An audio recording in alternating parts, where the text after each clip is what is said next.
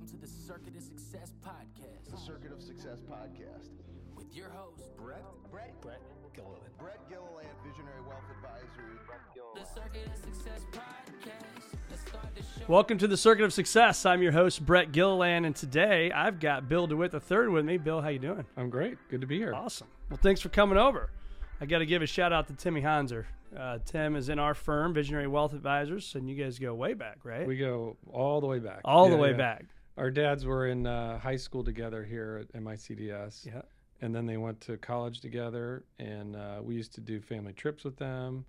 And then, of course, um, you know, his family's part of the Cardinals Yeah. as well. So, yeah, it, it goes way back. That's awesome. Well, Yeah. great, great guy. We're lucky to have him. And uh, so you are a Yale graduate and a Harvard graduate. That's pretty impressive. Uh, a scratch golfer, maybe Plus or minus. plus or minus. uh, president of St. Louis uh, Cardinals, of course, and uh, also on the St. Louis Sports Commission board, which we share a mutual uh, board there. I did not go to the Christmas party last night. Did you go? I did not. I did No, not. I missed was it. unable to make it. So, well, we'll dive into a lot of great stuff today, Bill. But before we get started, um, could you kind of just give us a backstory? What's made you the man you are today? I know that's a big question, but there's usually something in there that I like to draw out of people, and would love love to hear your your message. Yeah, I mean, I think for me, um, starts with family. You know, uh, born and raised in, in Cincinnati. Um, my parents are both from St. Louis. They um, they were raised here, um, but in the um, my dad's father, my grandfather, was in baseball his whole life, Yeah. and he bounced around. So he was with the Browns, the Cardinals, um, the Yankees, the Tigers, and then in in various roles, but mainly as general manager and part owners of some of those. But he also his big move was to move to Cincinnati in the early '60s, and he bought the Reds. So he was the sole owner and general manager. Wow. Um, and so my family moved there, and then he sold it late '60s. But my dad, my parents stayed in Cincinnati and raised us there. So when my dad got involved in the Cardinals and led the group that bought it from Anheuser-Busch back in 1996, uh, it was sort of a homecoming for them. Yeah. But it was a new city for me. Right. So And you were how old at that time? um, I was just out of business school Okay. a year, Yeah. um, and uh, late twenties, and um, so that's kind of how I ended up here. But as far as like what made me who I am, that is a big question to start with. Um, coming out I- I- strong. yeah, I mean, I just would say it's it's it's where I'm family oriented. Um, love being part of the St. Louis community, and I think, um, you know, for me, this has been such a great platform to just kind of do what I do, um, which is I like to do a lot of different things. You know, so my role with the Cardinals keeps me very busy and mostly on the business side of things, but obviously occasionally on on the baseball side, mostly on the strategic level. Um, but even with that busy job, I feel like, um, and I've always felt that you know to be mentally healthy, I have to also be doing sports and um, you know doing events or things with my kids or my wife or whatever um, and then also i have an artistic side and at which i pursue um, and so it's really about like i think having my toe in a lot of different waters Yeah. it's sort of what what i would say uh, um, describes my approach to life So I know there's no typical day using air quotes there, but so what what is a typical day like for Bill DeWitt? Well, I mean, any given day I'll have two or three meetings at least. Um, so that's sort of you bounce around those, uh, either with staff or with, particularly this time of year, which is our budget season, where Mhm. we're planning for next year, and uh, wrapping up um, sort of the uh, the employee appraisal process, where you're thinking, talking about fun. employees, and always fun, yeah, you know. Um, but we have a great organization, and that's um, you know not too too hard, but um, and so meetings about various topics, how we're planning for next year, whether it might be like a like we're building a new club in this in the stadium. So meeting with the uh, construction people on that today.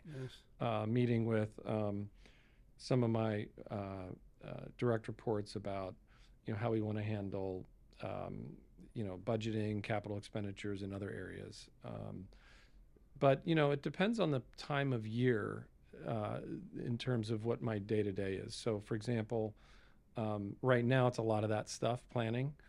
Uh, but as you get towards the spring, Um, you know, I'll spend some time down in Jupiter um, with some spring training related activities.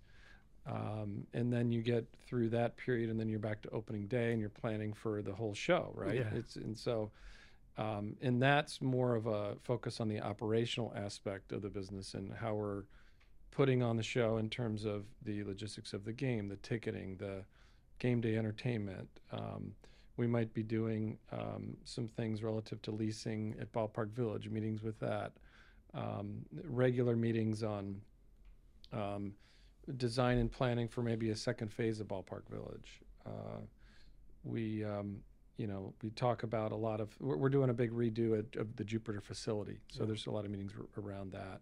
So you know, there's just a lot of different topics. Oh, another big topic right now I'm meeting a lot of, with people about is um, our regional and local cable situation. Local TV media is a big sort of disrupted area of our business. Um, so really trying to understand that, trying to understand really um, what our uh, market really looks like from a TV standpoint, how it's evolved, how it's changed over time, and um, and where we want to go if, in fact, we end up having to sort of um, handle our TV rights if they come back to us. You know, because um, right now, Bally Sports Midwest, who pays us a rights fee to broadcast our games, is in bankruptcy. So, or their parent company's bankruptcy. So.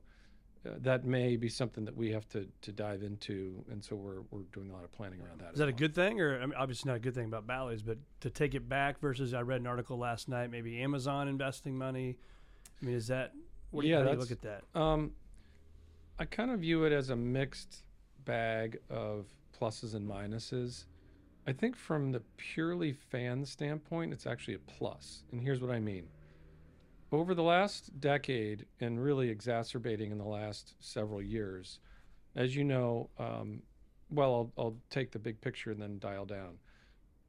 Uh, you know, call it eight years ago, nine years ago, 10 years ago, there were about 120 million households that were subscribing to the bundle, the cable TV Yeah. bundle. Okay. That was how everybody got their content.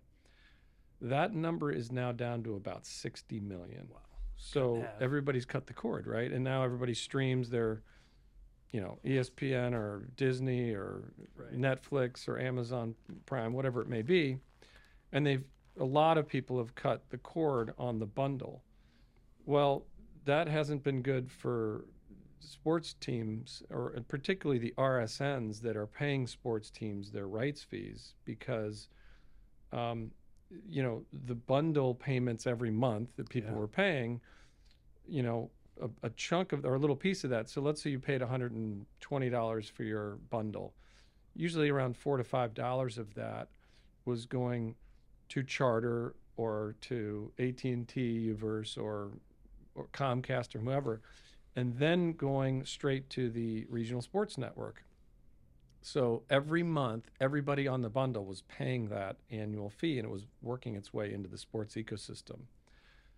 Uh, the RSN, the regional sports network, would then pay the teams a rights fee, and they were the middleman. They would broadcast our games. They would Yep. pay us a big, big annual fee every year, and collect those monthly revenue streams. Which is good for cash flow for them. It was great for us, for, for sports teams. And when I say sports teams, it's really all major leagues, you know, Yeah. football, baseball, basketball, hockey.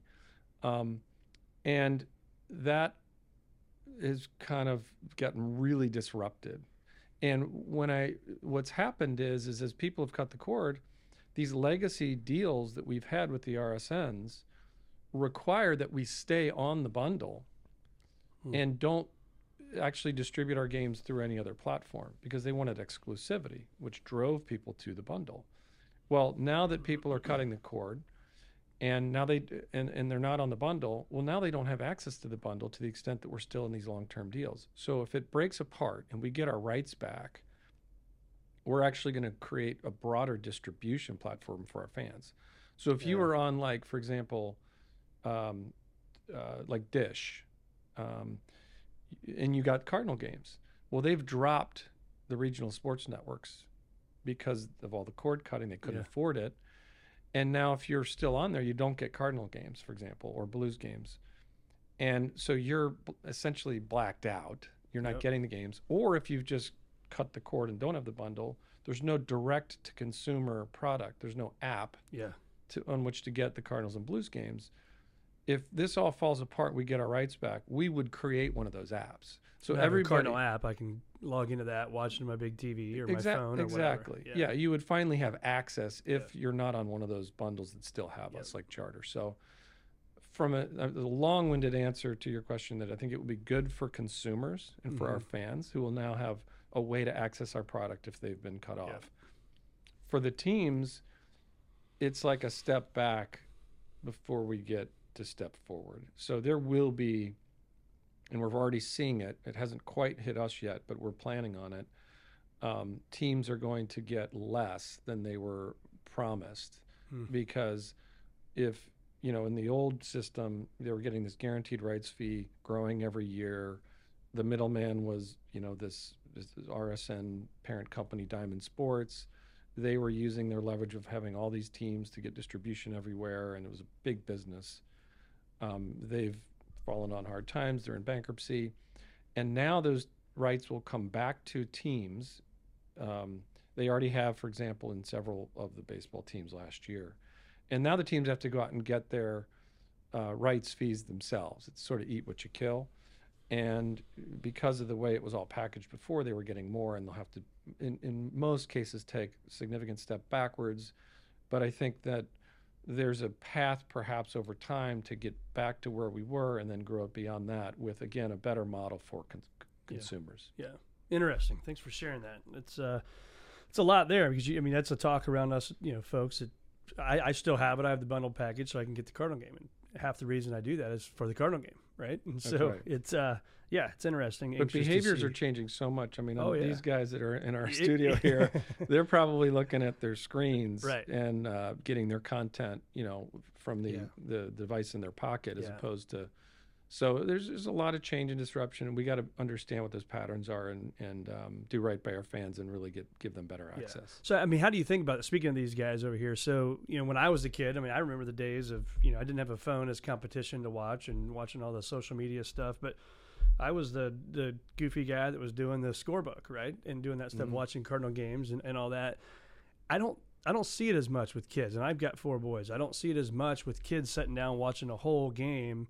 So, how are you planning for that to make sure your product stays relevant for that generation? Yeah, I think it's a it's a big topic, but just I'll I'll be sort of brief in my answer. The baseball is trying to evolve to that newer pattern. Um, the biggest change, I think, which was well received, was the pitch clock Yeah. last year.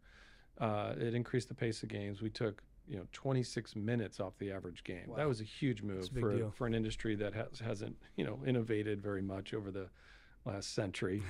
um, so that was well received. I think the pace of the game's a lot better, and I think baseball is really, in some respects, and I think they should apologize for this. It's different. It's different than hockey, which I love. It's different than um, football and basketball in the sense that it's it's a summer sport. There are more games than these other sports. It's really a conversation. It's a soundtrack of the summer. And when Yeah. you go to a game with your your kids, you know, it's about passing along tradition and enjoying a nice lazy day. Of course, there's tension and excitement in a game as it builds, but I think that in some ways it's a relief and a break from the frenetic move from one little dopamine hit to the next Right. every day and every um, content thing that people are absorbing. And so I, I think we need to position ourselves as the anti phones. Now, yes, we I have to be that. available on every device and people need to be able to see it. But the reality is, um, your kids aren't going to watch three plus hours of baseball on their device. It just Yeah, doesn't, no. you know, they might, and, and in the, so in the old days, you would, you know, have a cookout and it would be on the radio in the background, right? Yeah, yeah. That's how you absorbed it. That's how you enjoyed the soundtrack. Um, now everything's a little quicker, not quite as slow, but I think baseball can be that way to pause and um, be almost like this generational story that we keep um, repeating. And um, I think if we position it that way while making changes to the game to give it a better pace, a better cadence, a better uh, version of itself, more balls in play, more lead Yeah. changes, more hits, um, less strikeouts. I, I think those two things sell what it is against the way the other sports are, but also move towards a little quicker pace. Those two things I think will keep us relevant. Like it. Um, I'm bouncing around between baseball and just normal life. For you outside of baseball, uh, obviously you've had a, a great journey and, and, and met a lot of amazing people, I'm sure, along that journey. Can can you share some of those, some of the things that you people have stuck out for you that you've learned stuff from them that's really helped mold who you are today?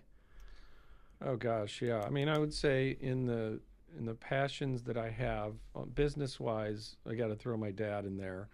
Um, just a great mentor. Yeah. You know, he kind of to me is the model of somebody who can be successful and effective while also being a nice guy Yeah. and being very compassionate and um, um, somebody who cares about people in the organization.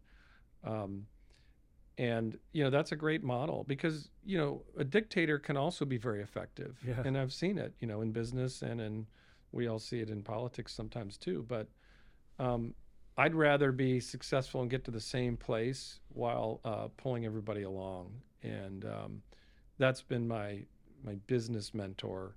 Um, i would put mark lamping in there too. He had my job before i did and ran the cardinals in a little different way but i took over from him and he was um, uh, kind of showed me the ropes in terms of how to uh, oversee the business side of things. He's with the uh, Panthers now. Uh, he's now with the Jacksonville Jaguars. Jaguars. Jaguars, yeah, right, he, yeah. he's uh, after the Cardinals. He went and uh, helped the, the Jets and Giants finish out the that big stadium. Okay, you know, and then and then did the Jaguars, where he is now. Um, I would say from a um, a creative standpoint, I had this teacher in high school. His name was Mark Potter, and he was a great artist and in his own right. Uh, and he was one of these guys who, um, you know how like when you're a kid in art class, the teacher will like sort of not touch your painting and be like, oh well, maybe you should consider this or look up this artist and get an example of what you might want to where you want to go with this.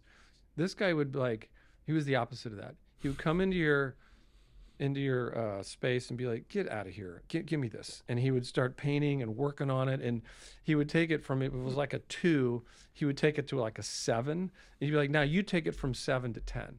and it would just be like the funniest thing you would watch, and people were like bummed and like this thing's a piece of crap, and he'd be like, "Yeah, it is. Let me fix it." And he just like he made it so fun, and it was like um, it was an inspiration for me because. Um, he also had other talents, but he just had this impulse to be creative, and he couldn't help himself, Yeah. and it was contagious. And so that's kind of stuck with me. Yeah. Uh, Um, not to interrupt, but I think made me think of leadership. Sometimes you know you have a, a young man or woman working, and and you got to pull them with you. You can see in them what they may not see in themselves yet. So I don't know why my mind went there, but maybe did that also help you see, see bigger than what you could see before? Right? Yeah, for sure. I mean, um, it- well, it's inspiring when you're you're stuck on a problem and somebody just you know they can fix it and they Yeah. do that and you're just kind of like wow. Um, and then uh, so that that was sort of a mentor on the creative side. Um, I mean, on the athletic side, I would say you know various coaches along the way have, have meant a lot to me, um, and you know people that just have that passion for sports that rubs off and again that's what carries you sometimes because you know sports can be frustrating business can be frustrating but when you meet somebody along your journey who is like embraces that embraces the the struggle and works figures out a way to get through it Yeah. um, those are kind of the mentors that stick with you and keep you going and keep you you know motivated to keep doing what you're doing Who was that person, if there is any, that was maybe gave you tough love? You didn't like it in the moment, uh, but you look back you're like, huh, that guy had my back. Yeah. Uh, I think back to high school when, um, uh, you know, I was, I guess, early in freshman or something year. I was just not writing well. It was like a struggle for me. And uh, I had a teacher that was just crushing me on the grades. But it would be like, I'd get the paperback and it was just marked up. There'd be paragraphs of how you should have moved it over to this topic or moved it on. And then kind of by the end of it, and it's really similar to that, that artistic example I gave. Um, and I grinded through it. Um, and just the guy worked with me on it. And it, you know, if a teacher like invests that time in you, it's so motivating because Yeah. you don't want to let the person down. Right. And by the end of sophomore year, I was in honors English, and that was like truly attributable to that one teacher who basically saw something in me and you know just was like no you're going to get better at this you know and and brought me along Yeah. When the teacher, what's what's the old saying? The, the teacher appears when the student is ready. Yeah Maybe you were ready. I, yeah I, I think i was So, um, how do you stay a student? Speaking of being a student, how do you stay a student of the game now with your role today with the Cardinals and all the other stuff you've got going in your world? Because you didn't, you know, you didn't go to construction school and you didn't do this, you didn't do that, but you got to put a lot of pieces of the puzzle together. So, how are you staying a student of the game? Yeah, I would say um, probably from a baseball oversight standpoint, it's pretty easy because, you know, it's something that people just gravitate to as as an interest, and so like, you know, you have highlights, you have your um, ESPN, wh- Yeah, whatever it may be, right. where you get your sports information. I get it just like you guys do. Yep. Um, there might be some additional um, information. Well, there's a mountain of information internally to the Cardinals about people, but at the end of the day, it's just fine tuning. I mean, we all know that Ohtani's the best player, right? Right. It's but but is how much better is he than the next best guy on a very and then how do you translate that that ability and that talent into sort of a a, a, a money dollars and cents equation that becomes critical for how we determine you know what to pay a player or how to manage the the roster and the Yeah. payroll with limited resources. So um, I would say that I'm just like any fan. I get my information in, in, from the same sources. I watch games. I have fun watching them. I'm a fan when they're happening. And then when it comes down to making decisions you kind of just um, you work all that additional information to fine tune the decision making understanding the system of how MLB works and then and then how an individual team works as well. And that's really what I think is interesting to people when I have conversations with them is like there's that another level of understanding how decision making occurs. Um, and it's hard to like and that's why these are fun long form formats which i enjoy because when you just read an article of let's say a sports writer bashing us for being cheap or this or that it's just such a lazy way of um, of criticizing. Like we deserve criticism but what but when when the writer in in many situations but when a writer just takes the easy way out and just says you're cheap you stink Right. that's it Right. it, you just it's so blatantly obvious that they just haven't done their homework they don't understand our, the decisions we're facing the budget limitations and where um, where the real challenges are in in constructing rosters and so when when you do kind of open up the hood a little bit with people and bring them in and show them like you know not the proprietary player data for example but just the the way in which you have to think long term versus short term because we're in it for the long term uh, but you also want to win you know this year. Um, that's when you really get i think interesting feedback from people. And the good thing about cardinals fans is they're very informed. So for the most part yes there's internet trolls and you know lazy armchair quarterbacking. But uh, i think the majority of fans like kind of get it. Yeah. that, that we are in a economic system. We only have so many resources. We're doing our best to win next year but also set ourselves up for future years. And that that those th- those sort of decisions require trade-offs. Yeah. and and when they understand those trade-offs typically their criticism when well informed is well taken Yep. So you, you mentioned his name, so I'm going to bring it up. But Ohtani. So you think of that contract and what two million a year for ten years, and then 68 million from 11 through 20. So I look at it as the armchair quarterback. Is if I that's great. And, and again, I don't understand how it all works in baseball, but if he's only going to get paid two million, I look at it and say, oh, okay, that's going to help me if I'm the Dodgers sign more players for the next 10 years. I don't know if that's right or wrong, but now if I'm the Dodgers fan 11 years from now and I saw it was 68 million or basically 85 million dollars as their payroll in 11 years from now with Freddie Freeman, um, Mookie Betts, and Ohtani. So I already know as a fan, if I was a, if I was a Dodgers fan, eighty five million dollars in eleven years. So so how do you look at that? What you can or want to share as a as a business guy? I look at that and scratch my head and like I don't like that deal. Yeah. Um, what what can you share about that? The way I think about that deal, and I don't know if this is how the Dodgers are thinking about it because I'm not in their head, but if the way I look at it is it's actually not deferring it. Whatever their obligations are from year 11 and beyond will already have been thought through and dealt with, in my view. What I would do if I were them is I would put whatever the present value number of that obligation is aside this year. So like if, if he's getting, you know, 70 million or 68 million in year 11, what does that mean for this year? If you bring it back, it probably means something like 45 million. I mean, just doing Yeah. raw numbers. And um, so I would put cash in the bank at four, 45 million so that it generates the interest or return depending on how they mm-hmm. process their um, their um, asset accounts and manage their money. Which, by the way, Guggenheim, that's what they do. Yeah. So that I suspect that there's probably something along those lines in there, uh, and that'll grow to pay the 69 or 68 number in that 11th year, Yep. and do the same thing in year two and year three, so that by the end of that 10th year, you really don't have a liability Okay. or an obligation.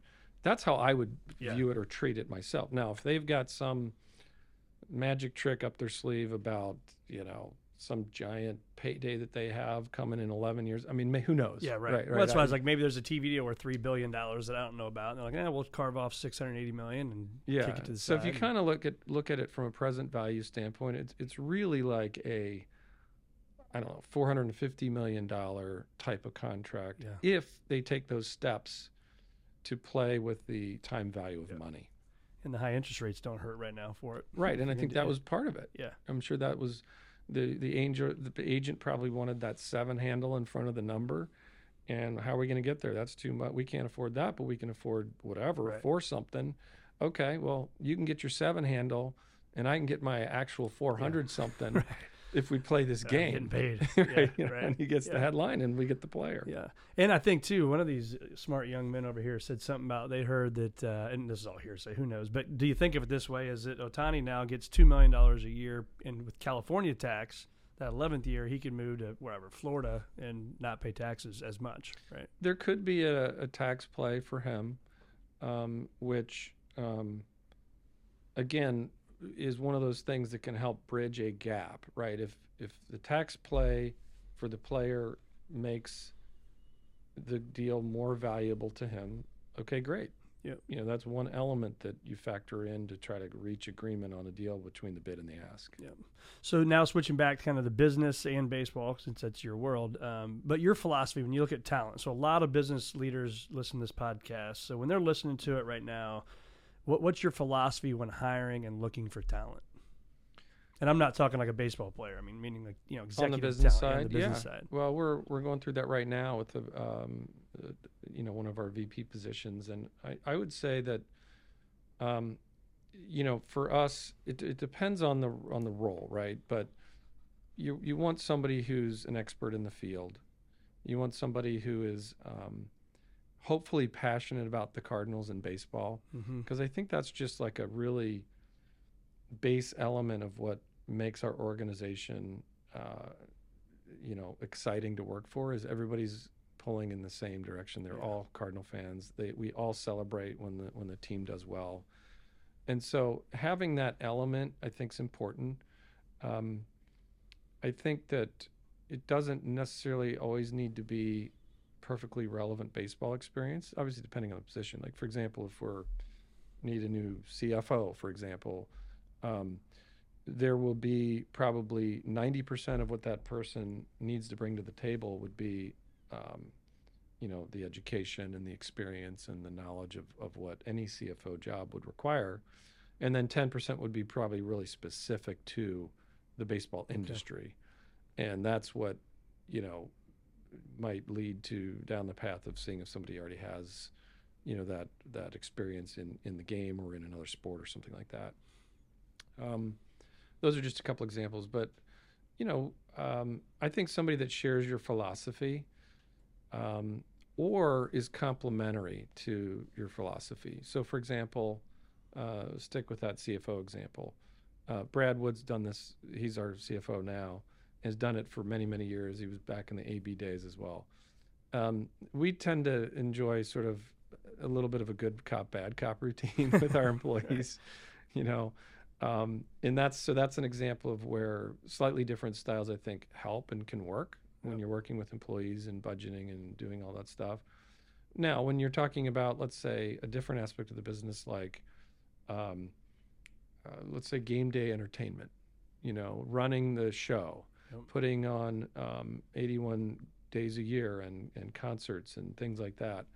Um, now, that's somebody who you're going to want to have that enthusiasm, that excitement that comes to work every day and has a passion for seeing a smile on a fan's face, who has a good knowledge of history and of and might have a good sense of humor. So I think it's really I think it's it's it's role dependent in terms of those things I would look Yeah. for in in a in an important hire.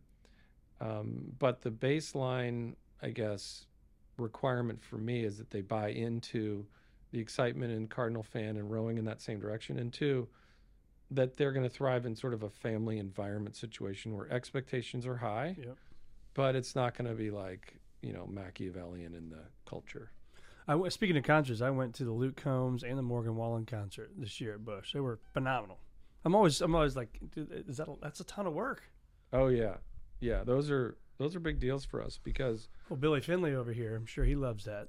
he's yeah. We, we need to um, get him off suicide watch when, when we uh, add new concerts to the mix. But no, he does well, and he's he gets it right. I mean, a concert will um, you know risk you know making the field look a little shoddy after Yeah. the fact, um, which you know dings his uh, pride a little bit. right? but he totally gets it. So we appreciate his his patience when we do those. Um, but you're right. When you know 81 days a year, we pretty much kind of have our pattern down and our Yeah. routine and our. It's not not that isn't a ton of work, but when you do a concert, it's a it's really kind of different. You know, you have different different graphics, a whole new, sometimes usher crew. You have um, the the whole load in and you know um, technology and production um, crew that sort of takes over the place Yeah. and that and that creates uh, the need for a ton of collaboration between our special events group who puts on these concerts for us and manages the talent and the and the relationship with the um, uh, with the company that's putting on the concert and the and the the uh, talents crew um, and and our stadium operations team who are you know there to help with you know all the logistics all the um, uh, operational challenges that, that something like that entails. I like it.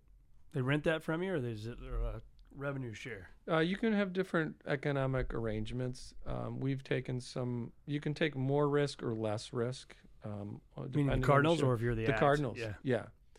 Um, the act itself usually gets a guarantee, Okay. and then the the Live Nation or the uh, or the the group that's promoting and and running the overall tour. Yep. uh, um, that group will look to the team and the venue um, to either get a guaranteed rent, which is one number, or maybe the team wants to take a little bit of risk in the hopes of getting a bigger number, thereby reducing the risk of the uh, uh, the promoter. Risk reward. Yeah. Uh, daily habits for Bill DeWitt the third. If I were to follow you around, or Jeff over here was to follow you around with that camera, what's he going to see day in day out that uh, is no for you?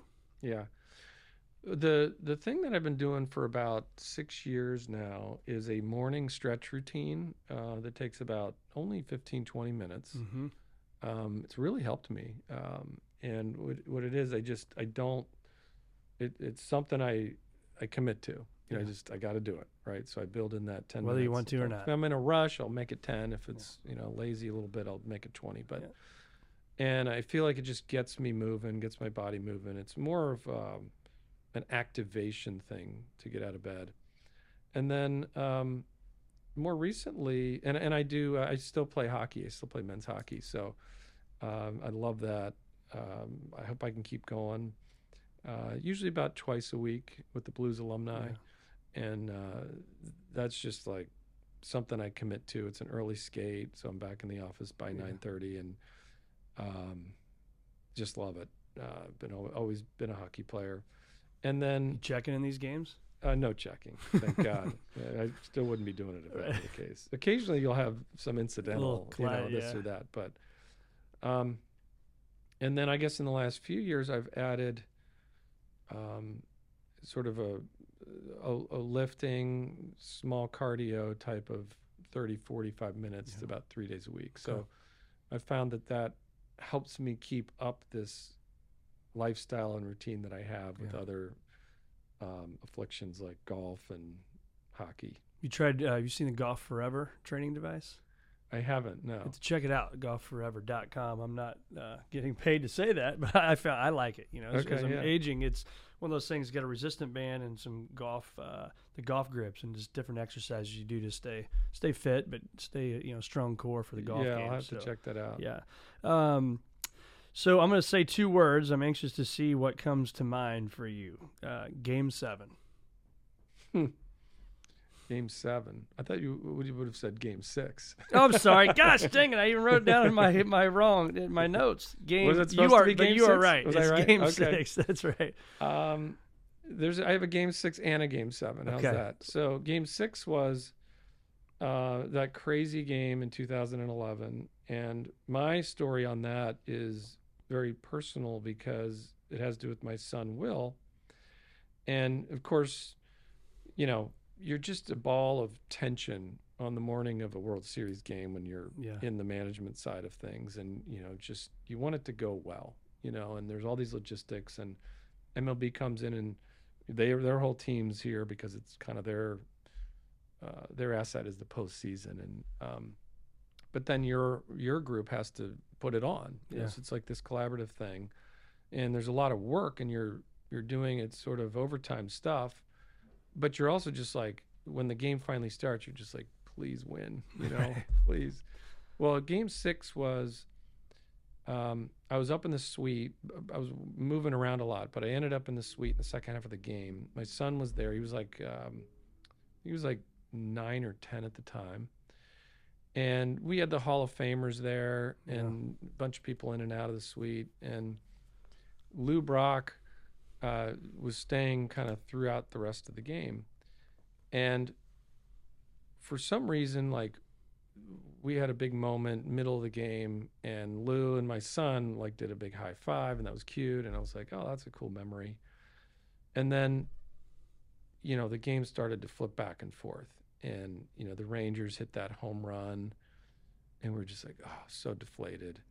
And then um, my son started crying especially after the mm-hmm. extra inning home Oh, run yeah. by josh, Josh hamilton Hamilton. Yeah. because that was it. Like Yeah. it was over Oh. after that. We but we battled back and forth. We staved off elimination, and then it was like, okay, now we're we're done. And so Will starts crying, and Lou goes, "Will, come on! They, they, they've come back before. They're going to do it again." And you could tell Lou didn't mean it. It's like, Come on, it was kid. just like this little kid Right. crying, like you got to lift his spirits. Yeah. And, and Will was like, "Okay, thanks." Well, lo and behold, we did come back again, the Freese triple Yeah. and then the Freese homer, and the actual pure celebration of both of those two, you know, the ten-year-old boy and the you know whatever he was, seventy-five-year-old Hall of Famer. Were equally as as excited Oh. in that moment, and that like just for me was symbolized what it meant for everybody in Cardinals Nation, from a, a little kid to a Hall of Famer who'd had, had those moments Right. himself. I mean, he batted like 350 in the World Series, but yet he was a kid in that moment. And so then game seven comes around, and I've never been so nervous watching something in my life because what happened the night before was so dramatic, was so outlandish, and was so great for our fans. But you lose that game, and it kind of becomes a footnote in Right. history. Yeah. Like you gotta win game Yeah. seven. You're right. And it, for the first time in um, my tenure as being part of the organization, there were like two or three mo- moments where I literally couldn't watch. I got up and I just started walking around the concourse. Yeah. And because I, could, I was just so nervous, I just couldn't handle it. I can't do this. Yeah, I, I just I couldn't do it. And um, anyway, that was short lived, and we ended up winning that game, and it was um, pretty surreal. It was kind Yeah. of dreamlike when when you're about to win a game seven, and you're you want to celebrate and get super excited, but then all of a sudden this this weight of like, oh shit, I gotta be like on my game. Like Yeah. I, I like there's this whole script that needs to play out and I need to be a part of that. Yeah. Like where am I where's my family gonna go? Are they gonna do I need to go tell the security guy to let them on the field? Right. Or I gotta I'm gonna do the celebration, but then we've got all these owner partners who might want to be part of it and I gotta like just you know Yeah. there's a Yeah. uh there's an The rest on of us are celebrating. yeah, they, gotta- yeah, There's an on-field thing where the commissioner's up there handing the trophy. Who's going to be on the stage? I got to get my dad. Make sure where he was in downstairs. I was upstairs. Like Mo, where is he? He was in the press. Right. It was like all of a sudden, like I was able to enjoy it for about five minutes, and then I just sort of had to get my game face on time. and pause the celebration, and then like finally. I think we did all that on-field stuff and and photos and all this crazy stuff. And then I was able to like when all the media died down and the champagne and all that, um, I was I was finally like did this big exhale, had a beer, and I was just like, oh my god, this is great. the greatest yeah, beer this is ever. the greatest beer ever. yeah, yeah. This is the greatest Yeah. beer. Yeah, because you think I mean it's not like a direct route from the suite down to the you know the dugout and all that stuff, right? So you got to get through the people for a little bit, or maybe get the elevator, I guess. Yeah, yeah. It just um, it it was a logistical thing, and your head just spinning on who's who who do you have to coordinate, what, what's up, and Yeah. um, but that's um, uh, those are great problems to have. Great problems. We want more of those problems. The uh, sure. the nice thing is, so my wife and I were married October twenty seventh, two thousand and one. You guys won it in 2006 on our five year anniversary and on October 27th. And then game six was October, and it was supposed to be game seven, right? But there was a Yeah. rain out, right? Yeah, and it pushed yeah. everything back. Pushed so back, game which six was, it did. Yeah, yeah. Got a little pitching for game seven, right? uh, so October 26th, games, uh, game six, we were there for that with my dad and her dad, and then we're back the next night. So that was a long couple days. It was, uh, it was. You know, these long playoff runs in October, I'm really hoping to have one again soon. yeah. Uh, they they're they can be a beat up on fans too. Oh, yeah. Because you know It's it's tough on the liver. It, well, it can be that too. Um, and so that's that's why they don't happen every year, I Exactly. guess. But uh, when they do, you it's Yeah. it's so worth it. When when you look back at uh, of all the memories of the St. Louis Cardinals, what what's some of your biggest memories? I mean, obviously what you just shared, Mhm. uh, but any other memories that you'd want to share that you think are uh, important to you or important to your family? Um, yeah, I mean, I would say that the the 06 win was so um, unexpected as well. Yeah. We had been um, knocking on the door for a long period of time. We incredible teams like the 2004 team was so special on 105 Yeah. games, I think, and you know got swept in Boston, which was very disappointing. And to have such a great season end on such a down note was like, God, are we ever going to break through? You know, we had, we had the best team. Yeah. And um, what happened in 06, and then 0, um, 05 was, was a good year, but then 06 happens, and we're not that the really 83 like a- win season? Or Yeah, that- yeah, 83, only wins, had yeah. 83 wins. Yeah. But what happened is we had all these injuries, and and then but what, what happened is in is in September you realized like when these guys came back from injury, we've got this 04 team on the field right now. And they're fresh. Edmonds was back healthy. Pujols, Rolen. I mean, and they were fresh, and they um, Carpenter was back healthy. You know, um, Waino was closing out games as a rookie, or maybe had had a cup of coffee the year before, Yeah. or whatever. But Izzy was hurt, so that was like a a, a, a problem. But here comes Waino. Yeah. Who is this guy? Yeah. So that was like not just great because they defied expectations and, and ran the table in October, but I feel like it was the culmination of having knocked on the door many, many times before that with even better teams that didn't quite get it done in October. Yeah. And so it felt almost like a relief to see my dad finally hold that trophy after uh, really a lifetime of aspiring to that. Yeah. That was what was Heck most yeah, special to incredible. me. Yeah, that was. That How, was how were really you and your dad feeling in New York when it's Game Seven and it's uh, Cardinal killer Carlos Beltran's up to bat with two men on? I was about to puke. Honestly, I really couldn't. And there was no looking to away. puke, right. You were right there, and I was right there, and it was just like, I like, I just, If I wanted anybody- to crawl into a hole. Like it was just like, God, no, please, Yeah. you know, just something good happen. yeah. And uh, And and, Uncle Charlie was born. oh man, that was that was a moment. That was incredible. Uh, let's talk about gambling. That's always a fun topic, isn't it? So, uh, state of Missouri does Mm-hmm. not have gambling. How, how does that play into um, for the St. Louis Cardinals? Your guys' thoughts on that? It's obviously getting big, whether we like it or don't like it. It's Mhm. getting big in, in the world we live in today. So, how is that going to play out? If let's assume uh, Missouri gets it, Yeah. how's that going to play out for you guys? Well, uh, we've been very active in trying to, to to get it legalized, and the reason is, well, I'll give you two reasons. One with my Cardinal hat on, and one with my Missouri citizen hat. Okay. And I'll start with the Missouri citizen. So, we have it. It's legal in all of our surrounding states. Yep. Okay, so people are driving across the borders and across those rivers on either side, KC and St. Louis and they're placing bets legally in these other states. So um, it's happening. Yep. Okay, not unlike the marijuana um, issue where it's happening illegally and unregulated and no tax revenue. Why don't we legalize it, control it, regulate it, and and collect the tax revenues and decriminalize? Similar to this sports betting is, it's happening, and when people do it in Missouri, you know who knows who they're d- placing bets with online. Right. I mean, it's like you know Russian offshore accounts and God knows what, right? Yeah. It's unregulated and unenforced because of the lack of stigma anymore. It's everywhere else. Yeah. Nobody's going to like go crack down hard on somebody's online bookie in Missouri. Right. It's not happening. So that tax revenue is literally just we're foregoing it in Missouri, so all these renegade offshore whoever can collect it. Yep. And so, um, from that standpoint, I think it's silly that we're not taxing, regulating it, and and legalizing it.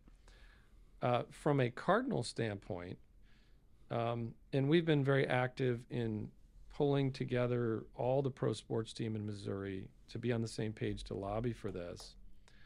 Uh, it benefits us in a couple ways. The first way is that we think it opens up uh, our sports fan interest to a younger audience, a younger demo. It creates a different kind of engagement and pretty intense engagement. When you put 100 bucks on a game, you're dialed in, Yeah, right? Or right. if you're on some sort of a trifecta or whatever, Yeah. and you've got this player and that player, you're watching that game, and then you're flipping over to the other game to see how your Yeah. guy's doing. Like, you know, uh, and there's an element of that that is fun. I mean, let's face it, uh, it can be problematic. Obviously, people can get addicted to this. And that's why in our lobbying, we want to make sure that there's a robust fund for problem gaming, Yeah. uh, obviously. Um, but we think that it creates this engagement from the younger demo, uh, particularly in light of the, our previous conversation about, um, you know, how viewing habits have changed and how it might be hard for the younger generation to sit down and watch a three-hour game online or whatever. This creates that that excitement and that factor that I think it make, creates interest in our sport. The second thing that I think is in it for the Cardinals, and I've been pretty transparent about this, um, because I don't think we should be, you know, hiding our interests because we're out there lobbying and Yeah. it's a taxpayer decision. So, is that it opens up a huge sponsorship category for category for us. So when um, when it's legal, uh, the sports betting operators are going to want to reach our fans, right? And how are they going to reach our fans? Well, they're going to come to us and say, "Hey, I need a sign on the outfield wall. I'd like to be on your radio broadcasts. I'd like to be the official online um, partner of the Cardinals." Okay, well that opens up a real nice revenue stream for us that our comp- competition is already getting. Right. Okay, so you know, for those who are on the side of spend more guys, we got to keep up with the Joneses. Well, there's a, a way for that to happen. Yeah. Not in a Well, I mean, one, look what our friends up north, the the white Oh. and blue team. I don't even want to mention, right? I mean, they got that thing in the outfield that, from Yeah. what I understand, is they're going to share revenue, right, on the gambling and the food and the right, booze and all that. Uh, they're their gaming revenue, and I'm sort of guessing because I don't see their books, Sure. but it, it's probably in the 15 to 25 range. That's a starting. That's, star an ace pitcher. Right. It's a star player. Okay, so um, let's not hide from that reality. That Yeah. that's part of what it is. And as you know, we um, pretty much the money's on the field, and to the extent we can drive additional revenue, Yep. you know, it's going to go into payroll. Yeah. And so that's what uh, is also in it for the Cardinals. Um, and then um, I would say, sort of, the final thing is just, um, you know, having something perhaps in Ballpark Village that would be um, an Yeah. interesting and exciting new aspect of it. You know, perhaps like a sports book type of Yeah. thing, which I think um, could could inject some some energy down Oh, there yeah. in those slower times. What are we gonna do to fix downtown? Well, uh, you know, we're doing our best. Um, Yep. You know, we're continuing to invest in Ballpark Village. Uh, we had a really good retail leasing year this year with some new big tenants that came in, like Katie's Pizza and Yeah, Condado's Tacos. isn't and- yeah, it's exciting. Um, we we'd like to do another phase. Uh, the residential tower has done very well. I think we could do another one. The challenge there is that if we just wanted to build the exact same building today, Yeah. it would cost about 30% more and interest rates would be instead of 4% they're going to be 6 plus, Mhm. right or more on the on something like that so you have two things working against you to try to replicate what we've done there which has been very which has been great ha- having said that you know there might be a couple tweaks that we could work with the city and the state on with our infrastructure subsidy package that is, that basically helped prep the sites Sure. for these things on Ballpark Village, that would um, get us to the finish line on on an additional uh, phase phase three. Yep. So uh, you know, I'm remaining cautiously optimistic that we can keep pushing, and you know, we're not going anywhere. We're you can't pick up a stadium in a Ballpark Village and move it to Clayton Right. like some people do with their businesses. Um, and then I, I remain very active on a bunch of different things downtown, like with the Police Foundation and with um, our Community Improvement District and with the other business leaders who are, you know, the Stifels and the Blues and the soccer and the Arch and the um, the law firms and the investment firms who are downtown to um, make sure that uh, we do everything we can to supplement what the city can do and what the police can do Yep. to make things safer. So we have a lot of things going on that. I've been very active to try to make sure that people feel safe coming down there. And I think we are in a better place than we were a couple years ago. Yep. No question about it. Yeah. Uh, we just need for the traffic and the activity um, to return, and hopefully people hearing this will realize that that it really is comes down to them. I mean, Yeah. what makes what's going to make downtown work is is volume and traffic and interest and events and people coming down and come down to Katie's Pizza and have your date night down there instead of out in wherever Yep. because it makes a difference Yeah. and um, I really try to be on my soapbox about that because um, you you've got to have a little bit of sense of pride, I think, to make that commitment. If your patterns are just to be, you know, stay in your own little zone. I mean, we're here Yeah. Metro East, which is great. You Right. can probably you know live your whole life right around Right. a five Yeah. mile radius Yeah. right here, and same thing out west. Let's all uh, commit to adding downtown is something that's important to the region. That's right. Well, we did our Christmas party at uh, the Hall of Fame Museum this year, which Oh, cool. Yeah, yeah. phenomenal. It was so cool. It was a great spot. So for those listening, you need a place. He's not paying me to say that, but uh, go there. Appreciate it. Last question for you. I think it's a cool story. Is it may be hopefully it's my last question. Uh, Eddie Gaedel wearing Mhm. your dad's uniform. Tell that Yeah. story. Yeah, it's so funny because growing up, we didn't really realize that this story would sort of come back around in terms of what you know we ended up doing with baseball. Um, but when my dad was a kid, his dad was the general manager of the St. Louis Browns. He'd worked his way up. He came into the league as an assistant to, to Branch Rickey. He would just run errands for him, and he was um, and and Mr. Rickey really liked what he did, and so he kind of mentored him in his baseball career, and he got all the way to become general manager of the Browns, and uh, of course Bill Veeck was the owner at that time and had this crazy idea. Well, if if we get somebody short enough, you know, the pitcher, the strike zone definition would make it impossible. Get four balls all day long and get an automatic walk. And so, on the second day of a doubleheader, or the second game of a doubleheader, Veeck brings out Gaedel and he hides him in this giant birthday cake, and he pops out of this thing. And I mean, the guy was a really he was he had all these zany ideas, and he went through with them all. That's what was crazy about it. And uh, of course, the Browns were always losing, and he had a little more latitude with that than if, say, he was with the Yankees or Yeah. something. But so um, he had everything figured out. He had a contract for him because he knew the umps would check on that.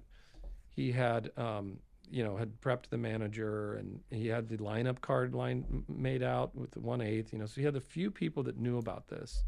But kind of at the last minute, he was like, "Oh God, I forgot about the uniform because we're not going to have one that fits." And then he realized that my grandfather used to order extra uniforms for my dad and his two sisters, little mini versions, because in those days you didn't have a team store that had authentic uniforms with different sizes. It, it was what the players wore, and that was it. And then you know you might have a T-shirt or a hat in the in the store, but that was about it.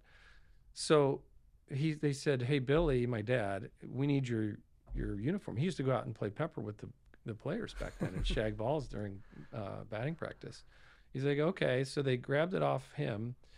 They p- took off his one, his number six, which was his favorite number, um, which because Stan was his Yeah. favorite player, I think. Although that was pre-Stan, no. So it, he evolved into that being his favorite number, and put on one eighth, and then that was the uniform that Eddie used in his one at bat.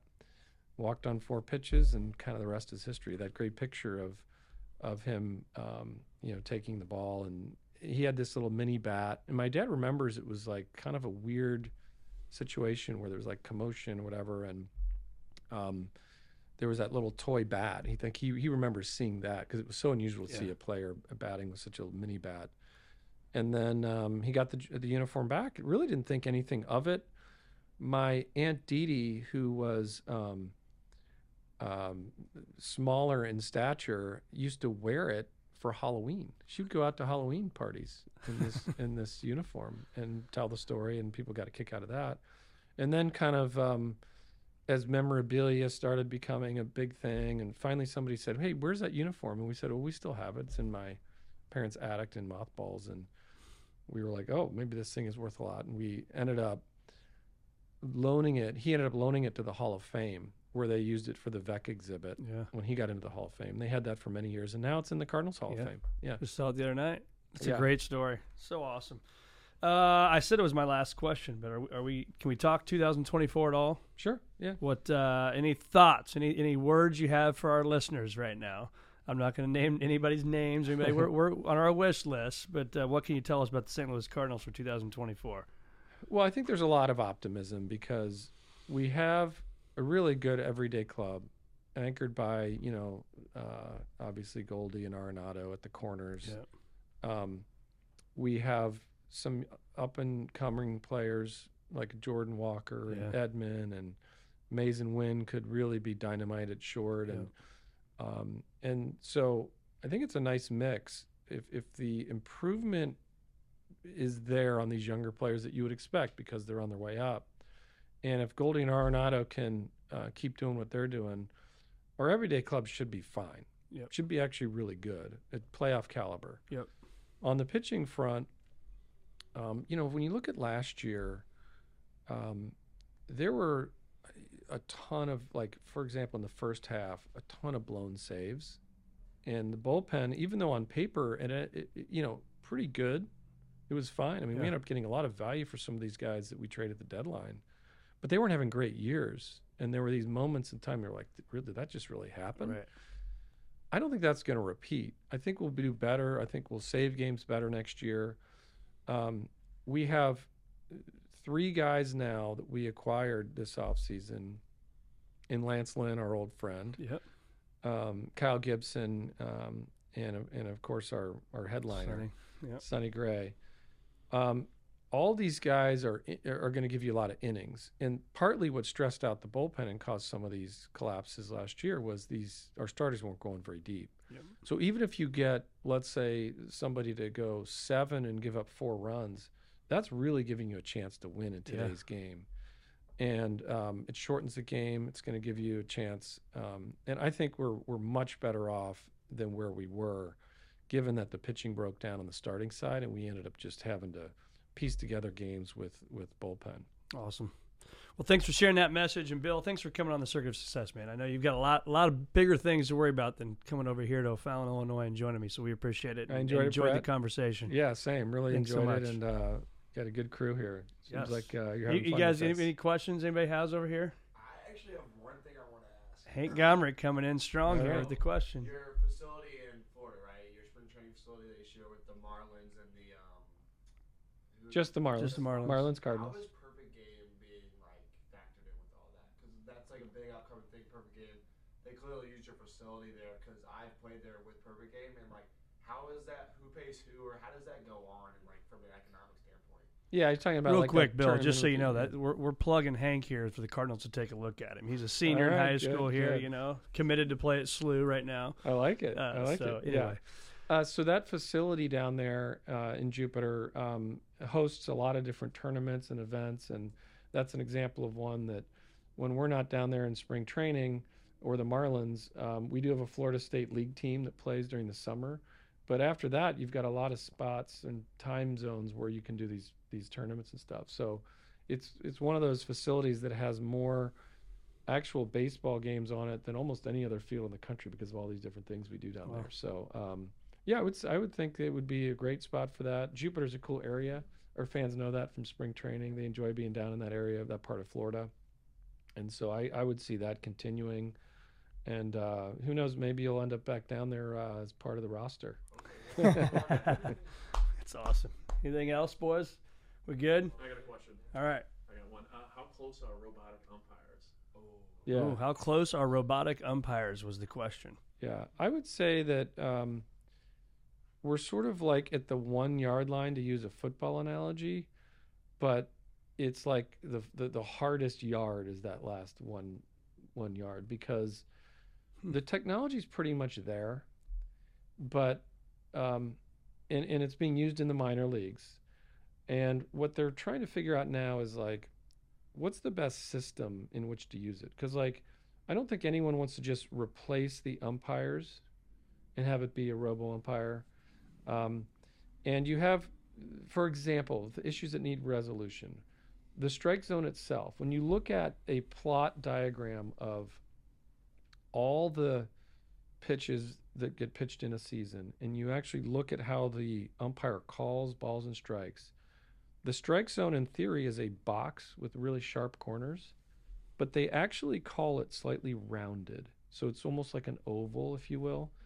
And when you think about it, like a ball, when you're watching it on the Fox track or whatever, if it just nips that top left corner, even if it's a strike, it's not really like even the pitcher that gets call or the, the batter that gets called out on that, he's fine with that. Like that wasn't a strike. Um, and and same with pitchers. So we sort of have this unwritten oval strike zone, but yet the definition of it is a true rectangle. So how are we going to resolve that? Are we going to actually change the definition and create, you know, like this geometric rounding in the theoretical strike zone? So that's one problem that kind of needs to be thought through. The second is, do we want it to be a challenge system instead of it just being every call?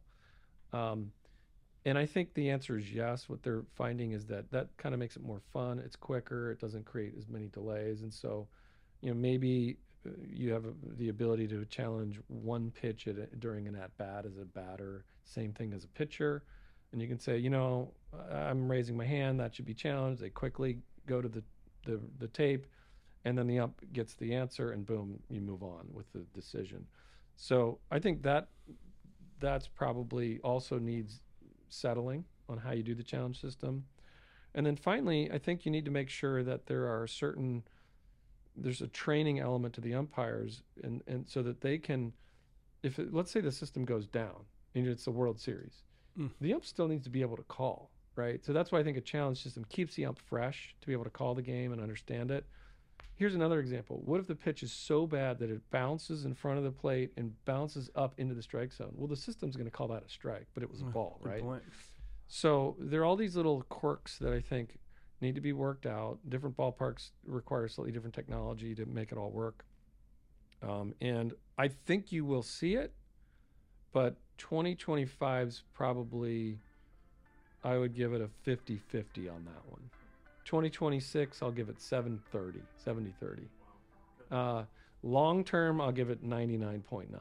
It's going to happen at some point. It's a great answer. Bill, thanks so much, my friend. All right, Maybe we'll see you on the golf course. Yeah.